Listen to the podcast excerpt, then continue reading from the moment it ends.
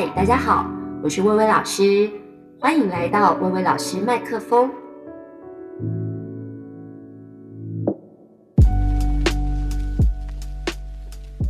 各位听众朋友，大家好，我是薇薇老师。最近啊，看到呢，很多人就是有一些争议性的一个这个发言。那我自己呢，脸书被刷版的呢，就是有一位台科大的校友会的这个理事长，他在台科大的毕业典礼上面致辞，说到他要求他的女儿一定要结婚，然后结婚的时候不要带一个女孩子回来，然后他也很怕呢儿子什么带黑色的男人回家，然后还说如果这样的话呢你就可以不要回来吧等等等。那因为我的朋友们呢，其实对性别议题都还蛮关注的，很多人就觉得哇，这个发言实在是不是很恰当。那但是我觉得很有意思，而且觉得还蛮庆幸的事情是，台科大的校方后来回应了，就是他们认为言论自由的基础是平等跟尊重哦，认为呢，对方的发言只能代表他个人的立场。而且呢，很有意思的是，竟然直接讲认为当事人应该诚恳面对社会大众呢对于他的言论的检验，而且要公开提出道歉，甚至还要循正式的程序来提出申诉，然后希望对方呢能够接受性别平等教育的课程以端正视听。那我自己觉得哇，这真的是社会上面两种对于性别平等跟性别刻板印象很重要的两股力量，应该说重要嘛，就是其实是还蛮对立的啦。但是就是这两个声音呢，我相信一定在大家的生活里面很普遍的一个出现。我记得我自己呢，就是在研究所的时期曾经参加过，代表台北市去参加全国的演讲比赛。那当时候我抽到一个我觉得还蛮倒霉的题目，叫做资讯发达的社会代价，好难讲对不对，是即席演讲。那后来呢，我就看到有一位就是讲者，他抽到的题目叫做我对同性恋的看法。那当时候他在演讲的过程把同性恋者称为患者，然后呢还举了蔡康永为例，说同性恋患者也可以在各行各业当中有很优秀的表现，所以大家不要歧视他们。哇，当时其实研究所的我已经接触很多不管是性别平等的性别议题的课程啊，或者书籍啊跟观念啊等等等，然后更重要的事情是我有很多同志朋友，所以当我听到我自己的朋友被叫做患者的时候，我坐在台下就是一股怒火上升。然后为什么一定他们得要是有优秀的表现才不要歧视他们？就是性向跟你有没有优秀的表现这件事情是两回事，为什么要被放在一起相提并论呢？那后来我却没有想到更让我生气，我真的是生气哦，就是这个演讲他拿了全国第一名，然后呢我是全国第二名。我并不是因为第二名的关系感到羞耻，而是我觉得台湾当时候就是这样子的内容可以拿到第一名，我觉得是非常不甘心，而且就是还蛮神奇的。当时候台湾的状况是这样，就是大家会觉得，因为我后来私下还去问了评审老师，那他们就觉得说他讲得很正面，那我讲的很多是负面的，然后我就忍不住顶嘴，这个时候我抽到的是资讯发达的社会代价，代价当然是负面的哦。可是我并没有觉得他讲的所谓正面真的有所谓性别平等的概念在里头。所以我要讲的事情是，第一个你可以发现社会真的在慢慢的进步。那第二件事情是，从演讲的内容以及大家对于演讲的反应，事实上可以关照出整个社会的一个价值观的一个变迁。那作为一个从小参加过很多演讲比赛的选手，我真的发现演讲或者演讲比赛是可能会影响自己的人生，甚至好的演讲是可以影响到别人的人生。对整个社会来讲呢，演讲比赛就是现代教育环境当中观念呈现的最前线，所以他表达的观点正好呈现了个人或是教育界乃至于整个社会的价值观。而我自己呢，从演讲比赛的选手，再到呢指导学生参赛。所以啦，这次老师想要跟大家聊一聊自己呢印象深刻的一个这个演讲比赛的相关故事，也想要推荐一本增强演说能力的好书。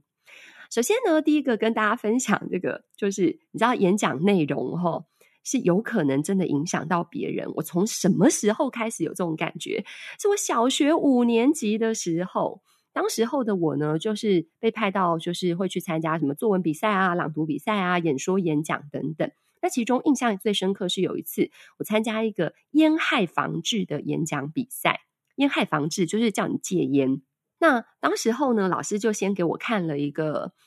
他们前几届得奖的作品。那我就发现很有趣的一点是，很多人都把常抽烟的人叫做老烟枪，所以我在自己，它是一个背稿子的演讲，我就自己在写稿子的时候，我就定了一个题目叫做爸爸请放下您的枪吧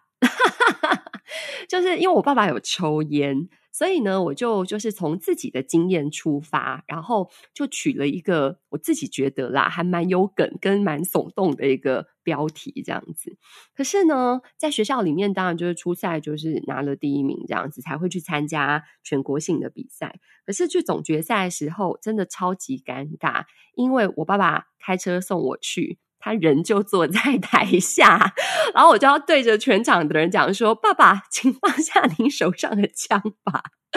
可是我非常意外收获到的一件事情是，我爸爸听完这个演讲之后，我爸爸就是跟大家分享过他非常沉默寡言，可是他就是做的事比说的话多的一个男人，他回去就把烟戒了。哇，这真的是太令我意外了，我没有想过说，哇，所以你演讲的内容是真的，当你很诚恳在表达你的心声的时候，别人是会受到感动跟影响。我就觉得哇，这个很棒，会有一些改变这样子。那后来呢，在国中的时候我参加就是作文比赛第1名、朗读比赛第1名，结果学校老师就觉得演讲是什么？演讲就是朗读加作文能力都要很好，就把我没有经过学校初选的情况下，就把我就是派去代表学校参加即席演说比赛。可是当时候我遇到一个土法炼钢的老师，他非常非常的严格。那土法炼钢是什么呢？他就是给我很多的题库，然后每一个题目都要求我要写一篇大纲，然后在30分钟之内写完大纲之后，立刻在朝会前就要先讲给老师听一遍，然后朝会结束之后回教室的时候，他就会让我用5分钟的时间到全校各班巡回的讲一篇，然后如果还是讲的没有让他满意的话，我就每节下课要去讲同一个题目，中午睡觉时间不能睡觉，还要去讲同一个题目，最后放学还要留下来把那个题目再讲一次。所以哇塞，我当然现在想起来会觉得这是一个非常扎实的训练，但是当时候的我好痛苦啊，就是我同一个题目讲到就是哇，真的是好想哭哦，然后从早到晚不断的讲一个题目，但是又要就是看到每一个题目，立刻要在30分钟内就是想出内容要说什么，所以我就很严重的得了大肠急躁症，就是简称叫肠躁症这样子。然后包含后来就是我虽然长大之后我得到一个很好的影响，就是比如说我去台北车站补习班教书，一个班300-400个人，我也会觉得就是我会看起来很镇定，但是我留下也很严重的后遗症，就是我的心理跟大肠一样的急躁所以外表看起来很镇定，但是我内心非常焦虑，尤其在上台之前。所以我以前都被就是全省各地的就是班主任笑，就说薇薇老师就是上台一条龙，然后下台一条虫，就上台前啊，有时候病恹恹啊，然后跑厕所啊，或干嘛，就是感冒啊什么的。可是然后一上台，哇，肾上腺素一来，吼，然后有那个无敌神力的女超人一样，然后下台就会有一种就是精气神耗尽的感觉。我觉得真的是哇，演讲比赛误我一生也不是这样讲啦，就是还是对我很有帮助啦。所以啦，大家可以看看这个演讲比赛对个人的人生其实是影响很大。那在公开表述自己的过程当中，你会有一个想法上的梳理传达，当然这些经验呢就会烙印在心中。除此之外呢，我要来分享一个我内心啊从小到大就是曾经最得意的一场演讲比赛。我在高中的时候呢，就是去参加即席演讲，抽到了一个题目叫做谈两性交往。那当时候我有一个国中的好朋友，在不同班，他是北一女的土风舞社社长，那他的就是舞伴是建中的土风舞社社长。那当时候呢，就是我们就平常还是会分享一下彼此的生活。他就跟我提到一件事情，就是当时候我们校长非常的严格，那他要求土风舞社可以跟男校跳舞，但是禁止有肢体的接触。那就很瞎啊，因为土风舞他们就是像国标一样，就是通常就是一男一女的舞伴这样子跳，然后怎么可能没有肢体接触啊，是要怎样？所以呢，我在抽到这个谈两性交往的题目的时候，第一时间就是浮现了我朋友跟我讲的这件事。所以我呢就在比赛的现场批评北一女校长禁止土风舞社与男校跳舞有肢体接触这件事，而且我还引用了无极生太极，太极生两仪，两仪生四象，四象生八卦，说明两性交往应该是天性本能，要健康自然，更何况跳舞有肢体接触不等于会产生爱情，产生爱情不等于会结婚或怀孕，大人过度的担忧就是一种杞人忧天，你知道。讲完之后全场都在笑，然后坐在台下的评审老师是想笑又不敢笑。那最后呢，我只获得第二名，但是呢，这是我人生当中超级得意的一场演讲，就觉得你知道自己做了一件英雄般的事迹这样子。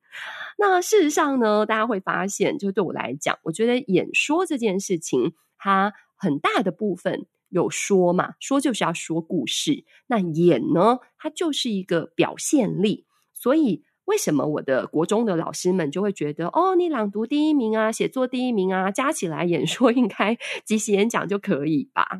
事实上确实也没错。我自己在训练学生的时候，我也觉得你要先从能够做出声音的表情能够透过声音来传达你的情绪，这个是很重要的。如果说你讲话很平板，那就当然就会降低呢别人听你说话的一个吸引力。而且我自己呢有一个很大的改变，就是其实我小时候的声音很高亢，我那种合唱团都是唱那种1之1的，就是第一部里面的第一部。那我姐姐到现在啊，我姐姐的声音跟我小时候的声音很像，她到现在讲话的时候都是比较轻声细语，然后就是声音比较高，然后有点嗲这样子。但是呢，我在国中参加演讲比赛的时候，我被老师嫌，就说你的声音啊这么高又这么细，很难讲比较论述性的题目，会让人家觉得没有说服力，所以要学着把声音压低。结果我就从这么高的声音后来压低到现在就变成习惯要把声音放低来讲。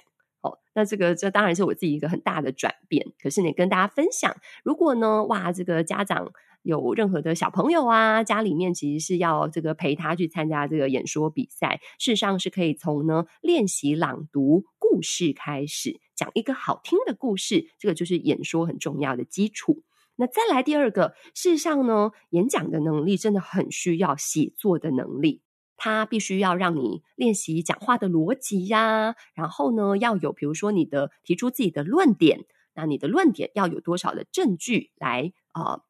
让这个佐证这个论点的一个加强它的一个权威性跟说服力。那我自己呢，曾经有一个学生，他就是演说跟作文的双料冠军。那我非常只能说真的是教学过程当中很幸运的一件事情，就是他在跟我比如说讨论某一个题目的讲的内容的时候，我们都已经不是在那种基础上面讨论说，你什么眼神要看哪里啊，然后你动作怎么做啊，怎样台风才好啊，或者你要怎么开头啊，不是的，他跟我讨论的都非常深入。当时候是小学吧，然后他就会透过在这个练习演讲的过程当中问我说，老师，比如说像孝顺这么样好像很八股的题目，有没有什么方法可以更讲得有新意一点？哦，那我就跟大家提到一件事情，比如说我觉得孝顺的根源其实是对于家人的心怀感谢跟爱，然后就觉得哦是这样子，然后就比如说一般老师教环保的题目就说哦你要有什么数据啊，哦全球有多少人啊，然后水多脏啊，然后什么环境怎么样被破坏啊等等等。可是我就告诉他说，我觉得环保很基本的概念其实是你对于土地的爱，你爱这块土地，你爱这个家，或者是你把地球当作你的家，你就会自然而然很想要去保护它爱惜它。所以这个过程当中，事实上学生真的是写作跟演说的双重能力都并进了。所以啦，这个是我自己在教学生的时候我觉得最重要的两个关于演说的基础能力。再来另外一个我觉得很加分的则是要有舞台魅力跟个人风格。真的是蛮多老师都会用一种方法，就是比如说哦，班上谁不爱说话我就派他去参加演讲。那我觉得这个其实当然一方面可以应该是说激起孩子们的勇气或者训练他们的胆量，但是真的对很多不喜欢上台跟性格比较内向的孩子来讲，这真是莫大的折磨。那可是有另外一类的小孩，他真的天生就是很爱表现，可是他没有适当的方法，所以我就会觉得诶，这样子的孩子事实上他有很好的先天条件，这就是一种舞台魅力。我就遇过有一个小学3年级的小孩，他是参加现在有一个比赛叫做小小说书人，然后要上台讲的故事其实就是演讲的前身，可是他就很可爱哦，他国语不标准，可是他讲起话来眉飞色舞，然后呢语调高低起伏哦，他每次那个练习的时候我都好想笑，我就觉得哇很酷耶，怎么会这么小就很有舞台的魅力，这样这真的是天生就是可以未来可以成为演说好手，甚至搞不好是一个行销高手这样子。那除此之外当然也有个人风格，这个人风格就可能要在大一点的孩子身上是比较明显的。我曾经有一个学生呢，他的声音比较沙哑一点，所以当时候他要去参加比赛的时候，有另外一位老师告诉我说，诶，他好像这样子的一个音色要在台北市得到前3名是很困难的。那可是呢我自己还是非常喜欢他的演讲是，有一次我们在练习的过程当中，他差点把我弄哭了，因为他抽到题目是讲校园霸凌，那配合上他沙哑的音色，他开头先描述了一个情境，他说你能想象躲在角落瑟瑟发抖的那个人是被同学排挤的对象吗？你能想象我就是那个躲在角落的人吗？那因为是这个即席演讲，他是真的是临场想出来，可是他的沙哑的音色搭配这样子的一个情境，然后又讲的是他真实的故事，我真的差点就哭了。而且他就是明明是一个平常就是很开朗的笑容很开朗的孩子，所以我就发现说，难道小学生或国中生的演讲一定要是那种各位评审老师各位同学大家好这一种吗？事实上他们在这个过程当中能够慢慢的去觉察自己，然后找到适合表现自我的方法，我觉得这个都是演讲比赛当中非常难能可贵的一个收获跟经验。那当然啦，这个今天呢，我们就说到说要跟大家分享一本书。这本书呢，是我相信如果很常在这个买书的朋友们，很常看到这个名字，就是教你爆文写作。那个爆文不是那个好那个爆文，就是让你的文章如何能够爆量被人家分享或者是转贴的一个好手，就是欧阳立中老师。欧阳立中老师呢，他最近写了一本书叫做《演说高手都是这样练的》，他教你呢40堂他的魅力表达课。那当然呢，在书里面我觉得这个书的架构非常的明确，就是它分成5大项。如果你要感人的演讲，那你要有什么样方法铺梗？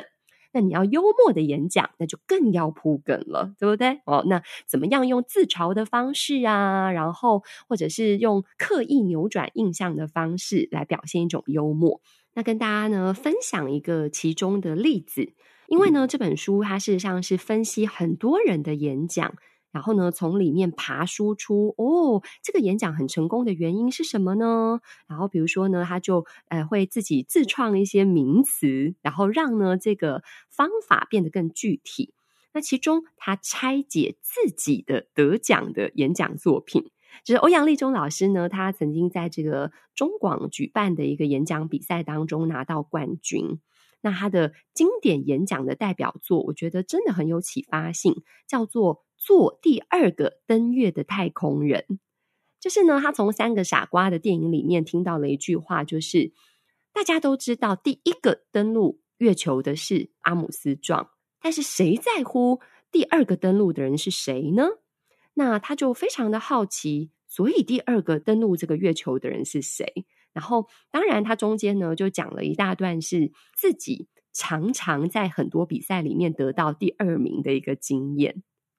然后他呢就拆解了，在这本书里面他就拆解了自己怎么去设计这个演讲的方法，叫做熟悉的陌生人，用的是我们大家知道这个萧亚轩的一个歌的歌名，但是他把它呢就是变成这个方法的一个专有名词这样子。就是呢他真的去找那个第二个登月的太空人是谁呢，然后就发现了一个人，原来真的有这么一个人，叫做巴斯艾德林。然后呢这个巴斯艾德林是谁呢？所谓最熟悉的陌生人嘛，对不对？大家其实都没有听过这个名字，大家听到的都是阿姆斯壮，可是一讲到他后来其实就是小朋友最爱的电影《玩具总动员》里的巴斯光年。哇，你知道他说讲到这里的时候全场哗然，天哪，原来是这样啊，这个巴斯光年这个角色竟然就是致敬第二个登月的太空人。所以呢他透过这个演讲，其实这个演讲把它算在刚刚我们讲这个五大架构当中呢那个激励的那个部分，就是他从小都是一个第二名，他知道就像那个三个傻瓜的电影里面，大家都只在乎冠军是谁，谁知道那个第二名是哪位？其实第二名也有第二名非常值得 respect 的地方。那我自己在看这本书的时候呢，我自己觉得因为其实补习班老师跟学校老师的不同，很多人会问我这个问题。补习班老师更常在课程里面去所谓设计桥段，就是铺梗啦。所以我在看这本书的时候，我觉得很有共鸣，觉得他讲的很多方法就是补习班老师在铺梗的一个异曲同工之妙。而且我很推荐这本书，是因为它很明确的条理化